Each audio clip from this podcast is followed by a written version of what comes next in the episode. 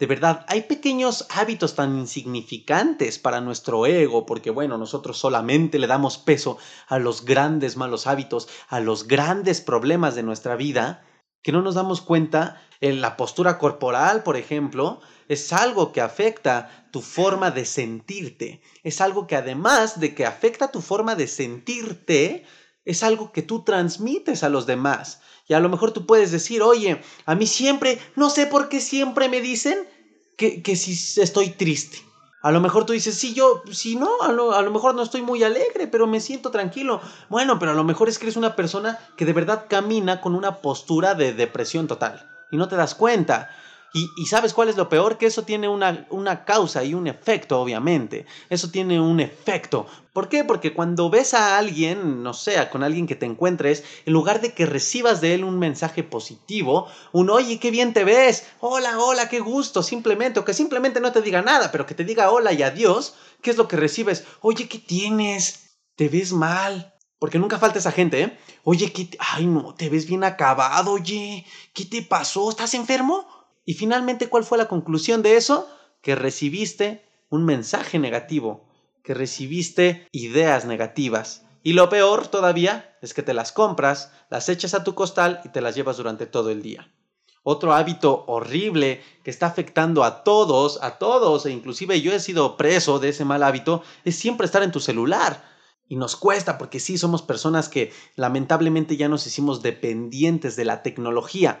Sin embargo, bueno, una cosa es que lo utilices para tu trabajo y todas esas cosas, y otra que de plano ya no hagas nada, o sea, casi casi que, que, que comas con el celular, que te duermas con el celular. Sí, todos estamos mucho tiempo en el celular. Yo por mi, mi carrera profesional estoy mucho en la computadora, estoy mucho en el teléfono también, eh, por las redes sociales estoy mucho también en el teléfono. Para grabar este podcast, pues ahorita estoy enfrente de una computadora, de mi teléfono y de varias cosas. Y sí, ya no podemos, eh, lamentablemente, estar sin estas herramientas, pero no tenemos que, que dejar que nos dominen. Y dime si no, también la gente está inmersa en sus teléfonos. Yo veo personas, de verdad no saben ¿saben qué coraje me da? Inclusive en mi familia en general yo lo peleo mucho cuando lo veo. Es que ahora el celular es el mejor niñero para las mamás y los papás. El celular o la tablet. Eso no puede ser posible. Ese es un pequeño, grandísimo mal hábito que están teniendo los papás.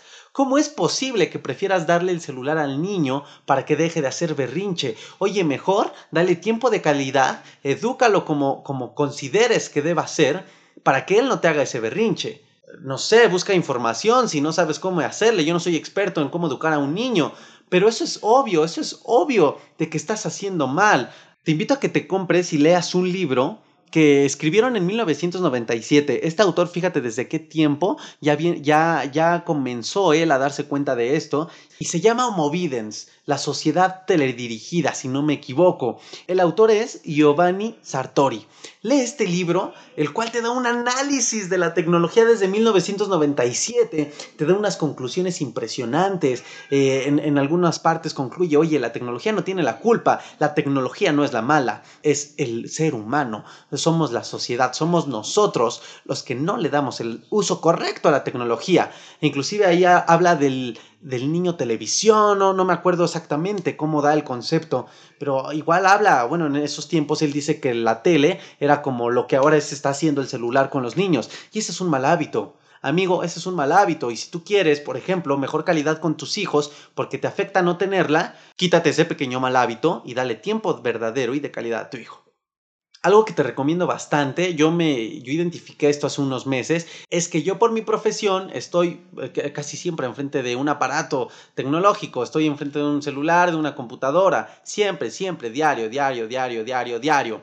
Y me doy cuenta, identifico, identifiqué mi pequeño mal hábito de que aunque sea por cosas de, del trabajo, aunque sea por cosas de mis proyectos, aunque sea por cosa de mis negocios, sí hago muchas cosas aunque no lo creas, Eh, eh, había veces que me causaba mucho cansancio mental. Entonces comencé a realizar treguas digitales, yo así le llamo, ¿no? O sea, voy a hacer mi tregua ahorita, espérame, ya. Necesitamos descanso, de verdad, estar expuestos ante el celular todas las horas del día, cinco, ocho horas enfrente de la pantalla de la computadora. Esto te puede aumentar o tener tendencias muy parecidas a la ansiedad y la depresión. La recomendación entonces es que, te digo, fijes esa tregua electrónica para que tu cerebro una vez a la semana, no lo sé, o, o algunas horas al día eh, pueda descansar de esa sobreestimulación, esa sobreestimulación de lectura, de tanta información. Hay veces que tú pasas, que pasas tu mirada por alguna palabra y aunque tu intención no sea leerla, la lees. Y, y estás estimulando el cerebro, le estás mandando información finalmente. Eh, la luz que produce el aparato, tú lo sabes, eso es algo que ya todos sabemos, sobreestimula tu cerebro. E inclusive dicen que muchas veces el insomnio de las personas es porque no descansan una o dos horas antes de, de irse a dormir, del, del celular, de la compu. Entonces el cerebro confunde la luz de la televisión, del celular, de la computadora, Y, y le está mandando un mensaje constante, sobre todo cuando tienes la luz apagada y estás solo con el teléfono. Esa luz tan fuerte y tan directa le mandas eh, mensajes al cerebro queriéndole decir que tiene que estar activo porque hay luz, porque no es, no es momento de descansar. Es una explicación obviamente más científica, ¿no? Yo te estoy como que muy parafraseando la situación y, y por eso muchas veces nos da insomnio. Entonces, pequeños malos hábitos que te pueden hacer no... no salir más rápido, eh, no mantenerte con un paso constante eh, durante tu cambio, durante eh, tu salida de la ansiedad y de la depresión. Por ejemplo, una situación que pasa mucho ahorita y que muchos hasta suelen presumir es la idea de ser multitask. Es la idea de, híjole, no, yo sí, mira, uy, hasta te sientes así, no, yo sí puedo leer, ver la tele, comer, estar haciendo del baño al mismo tiempo. De verdad, es un tema que, que, que parece que, que tiene que ser una competencia ejecutiva para que te vaya bien en el trabajo. Y sí, a lo mejor atender una o dos citaciones al mismo tiempo puede ser productivo para tu trabajo, inclusive es productivo para muchos, pero eso obviamente te genera estrés, eso obviamente te genera ansiedad, eso obviamente te genera cansancio físico, te genera cansancio mental, te genera desenfoque porque no te puedes enfocar a nada. Yo soy una persona que hace muchas cosas. Yo siempre encuentro mis días de ejercicio, también tengo mis días de descanso, también tengo tiempo para salir a divertirme con mis amigos, eh, pero yo le trato de dar su momento a cada cosa. Sí puedo llegar a hacer una o dos cosas, pero, pero realmente yo estoy programándome, estoy educándome para que no sea así. Aunque en el día haga muchas actividades, yo, yo estoy ahorita trabajando para acostumbrarme a hacer cosa por cosa. Por ejemplo, ahorita estoy grabando el podcast y de verdad yo, yo me encierro y digo, ok, no voy a pensar en nada, inclusive hasta en mis pensamientos. No voy a pensar en nada más que en mi podcast. Termino, me entrego al cien a mi podcast, hago un puente de unos diez, quince minutos, me despejo. Y venga lo que sigue, el ejercicio o, o no sé, eh, seguir estudiando, lo que a mí me gusta prepararme o no sé, atender un pendiente o simplemente irme a platicar con mi familia, no lo sé. Yo, yo, a mí me estoy, yo me estoy educando así porque yo identifico que querer pensar y hacer todo al mismo tiempo es algo que te genera estrés, estrés cotidiano. Ya no digo que me genere estrés del, del clínico, del que te causa la ansiedad y la depresión, pero, pero finalmente eh, se trata de sentirte bien y yo siempre busco sentirme bien y siempre busco sentirme mejor que ayer. Entonces, identifica. También si eres una persona que le encanta y que está casado con la idea de ser multitask, cuestiónatelo, brother, cuestiónatelo, amiga, cuestiónatelo de verdad. Yo no digo que no pueda hacer algo productivo, pero te causa un beneficio emocional, psicológico, mental, te hace sentir bien, pregúntatelo en tu hojita y contéstalo. Y si de plano, híjole, no, si voy a ser sincero, la verdad es que no. La verdad es que no me causa bien estar haciendo el trabajo y al mismo tiempo, dentro del trabajo, estar haciendo la tarea para la universidad o para la escuela, porque a lo mejor es alguien que trabaja y estudia. Y mira, yo sé que la necesidad te hace hacer cosas eh, que a veces no quieres o que no te hacen muy bien, que digamos. Pero finalmente para mí eso es victimizarte. Yo lo aprendí así. Yo en la universidad, cuando yo estudié en la universidad, yo me hacía dos horas y media de ida y dos horas y media de regreso a mi casa. Es decir, yo perdía cinco horas de transporte, cinco horas para trasladarme a estudiar. Además de eso, trabajaba, si bien no todos los días, porque siempre he sido una persona que tiene sus cosas, que tengo ingresos por mis medios. Sin embargo, siempre he sido una persona con muchas actividades, con muchos proyectos, porque me gusta.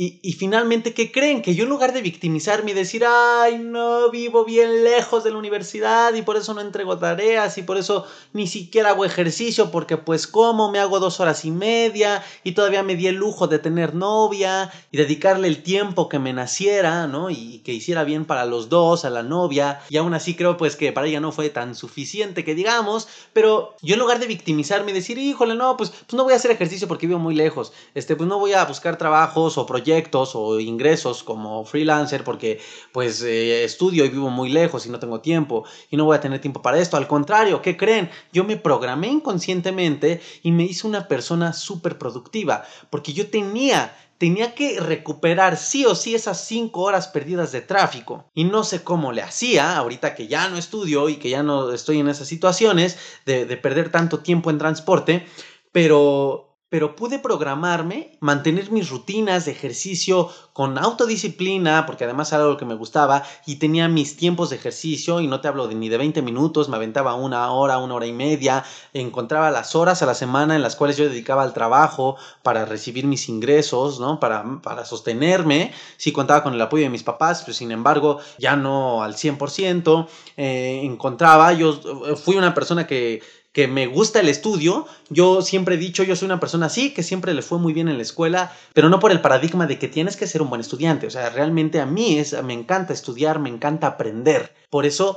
Como consecuencia me fue muy bien en la escuela y siempre fui bien en la escuela y siempre eh, no fui nerd ni nada, pero siempre fui y también de verdad no sé de dónde salía el tiempo para irme a fiestas con amigos, para estar con la novia, para dedicarle unas horas, irme al cine, irme a comer, irme a ver películas a su casa, etcétera, etcétera. Yo no me victimicé, identifiqué que no, identifiqué qué malos pequeños hábitos no debía de tener y simplemente me enfoqué en lo que sí quería, en lo que quería lograr, en los hábitos buenos que quería tener y encontré el tiempo. Hay muchas personas que dicen es que no tengo tiempo. No, es que tú no quieres crear ese tiempo. Hay tiempo para todo. El chiste es que aprendas a encontrar los momentos exactos. Entonces, identifica si ser multitask te beneficia, no lo veamos en la parte productiva de tu trabajo o de lo que hagas, sino en tu sentir. Acuérdate, en tu sentir porque estás en una situación de ansiedad y depresión.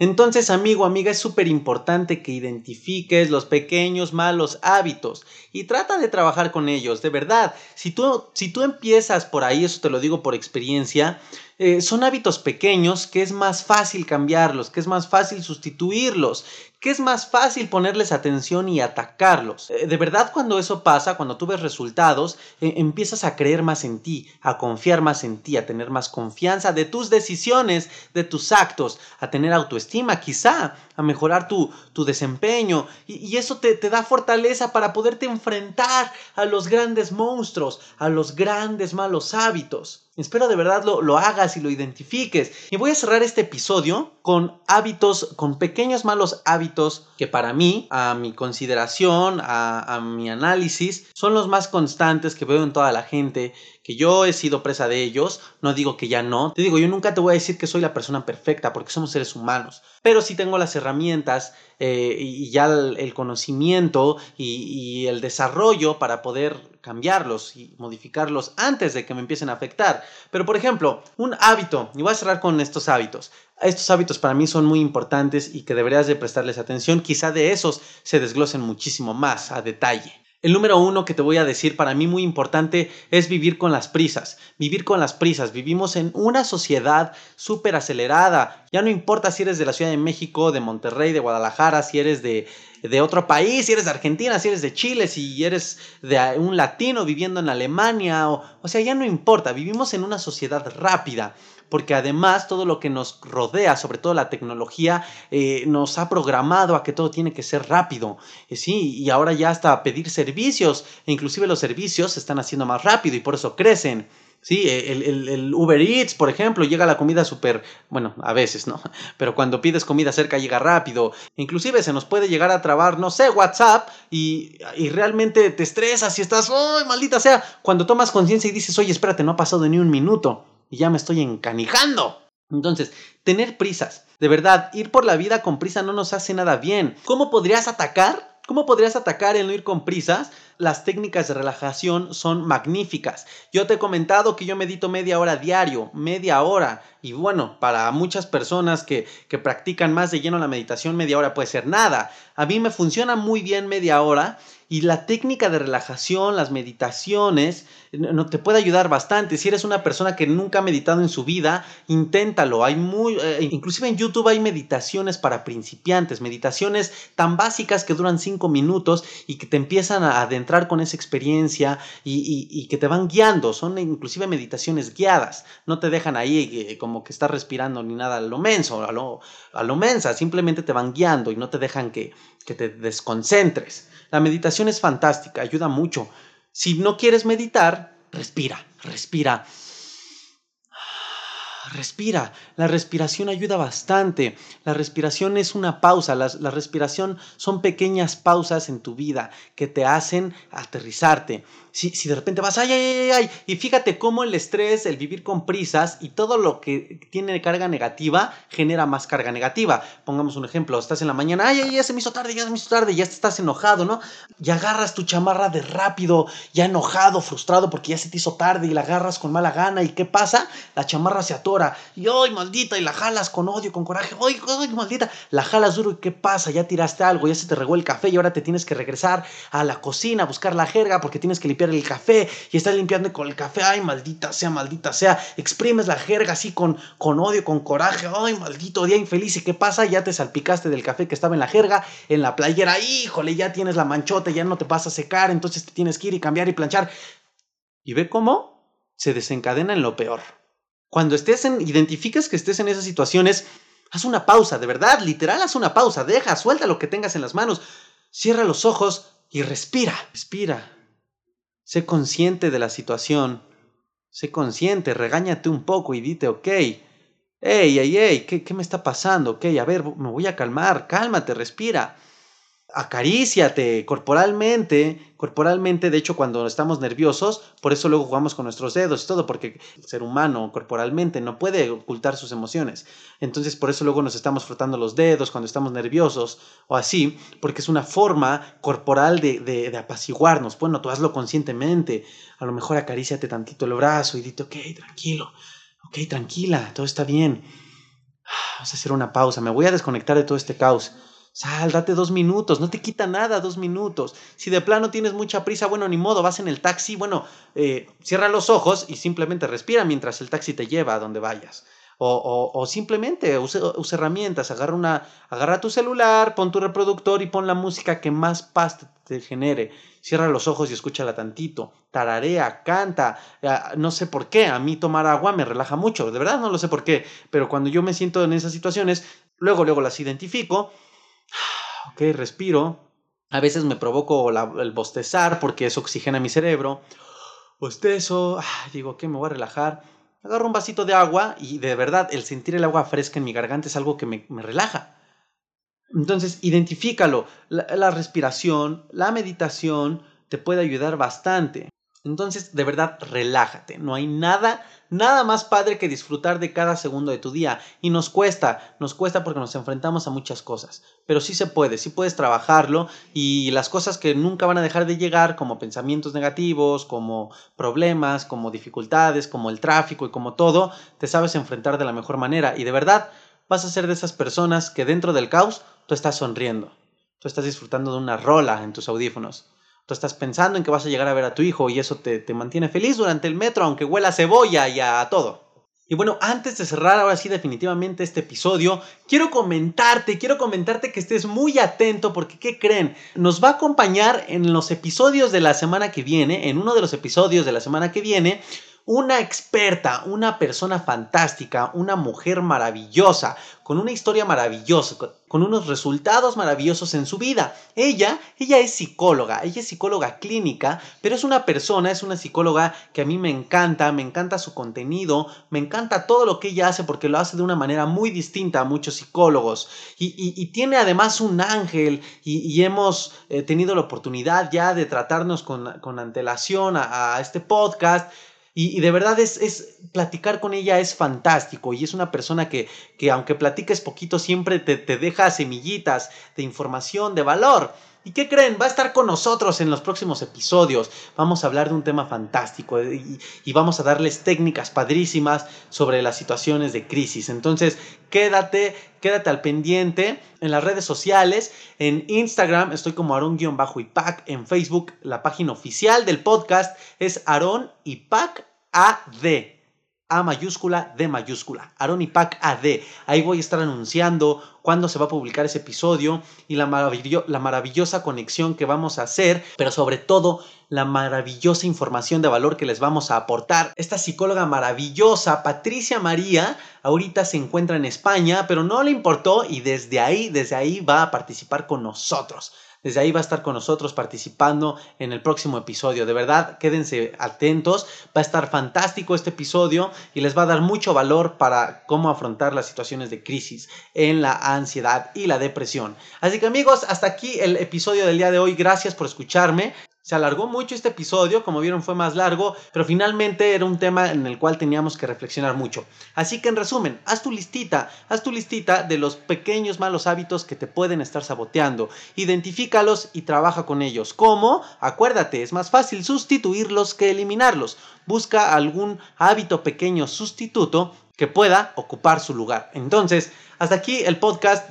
Te invito nuevamente a las redes sociales, déjame tus comentarios, yo voy a estar subiendo distinto contenido en imágenes, en videos, en Facebook, Aronipac A D, en Instagram, Aron-Bajo, en Instagram, Aron-Ipac, en YouTube, Ansiedad y Depresión Positiva, así se llama el canal, y el grupo privado de Facebook que cada vez aumenta la comunidad y estoy muy contento por ello, el grupo privado de Facebook donde como comunidad nos compartimos experiencias positivas, las personas de esta gran y hermosa comunidad que se está creando, el grupo privado de Facebook del cual tú puedes mandar invitación y obviamente serás aceptado, aceptada, es Ansiedad y Depresión Positiva, igual que el canal de YouTube, Ansiedad y Depresión Positiva, grupo privado en Facebook. Amigos de corazón, espero que te siga yendo de maravilla y que sigas teniendo un excelente día, tarde, noche, no sé en qué momento del día sea, pero te deseo lo mejor, te deseo mucha, muy buena vibra desde aquí, te la mando y de verdad, tú puedes, tú ya eres otra persona, acuérdate siempre de eso. Tú ya eres otra persona y acuérdate de aquella voz, deja de victimizarte y acuérdate, tú puedes tomar las riendas de tu vida. Gracias, nos escuchamos en el próximo episodio.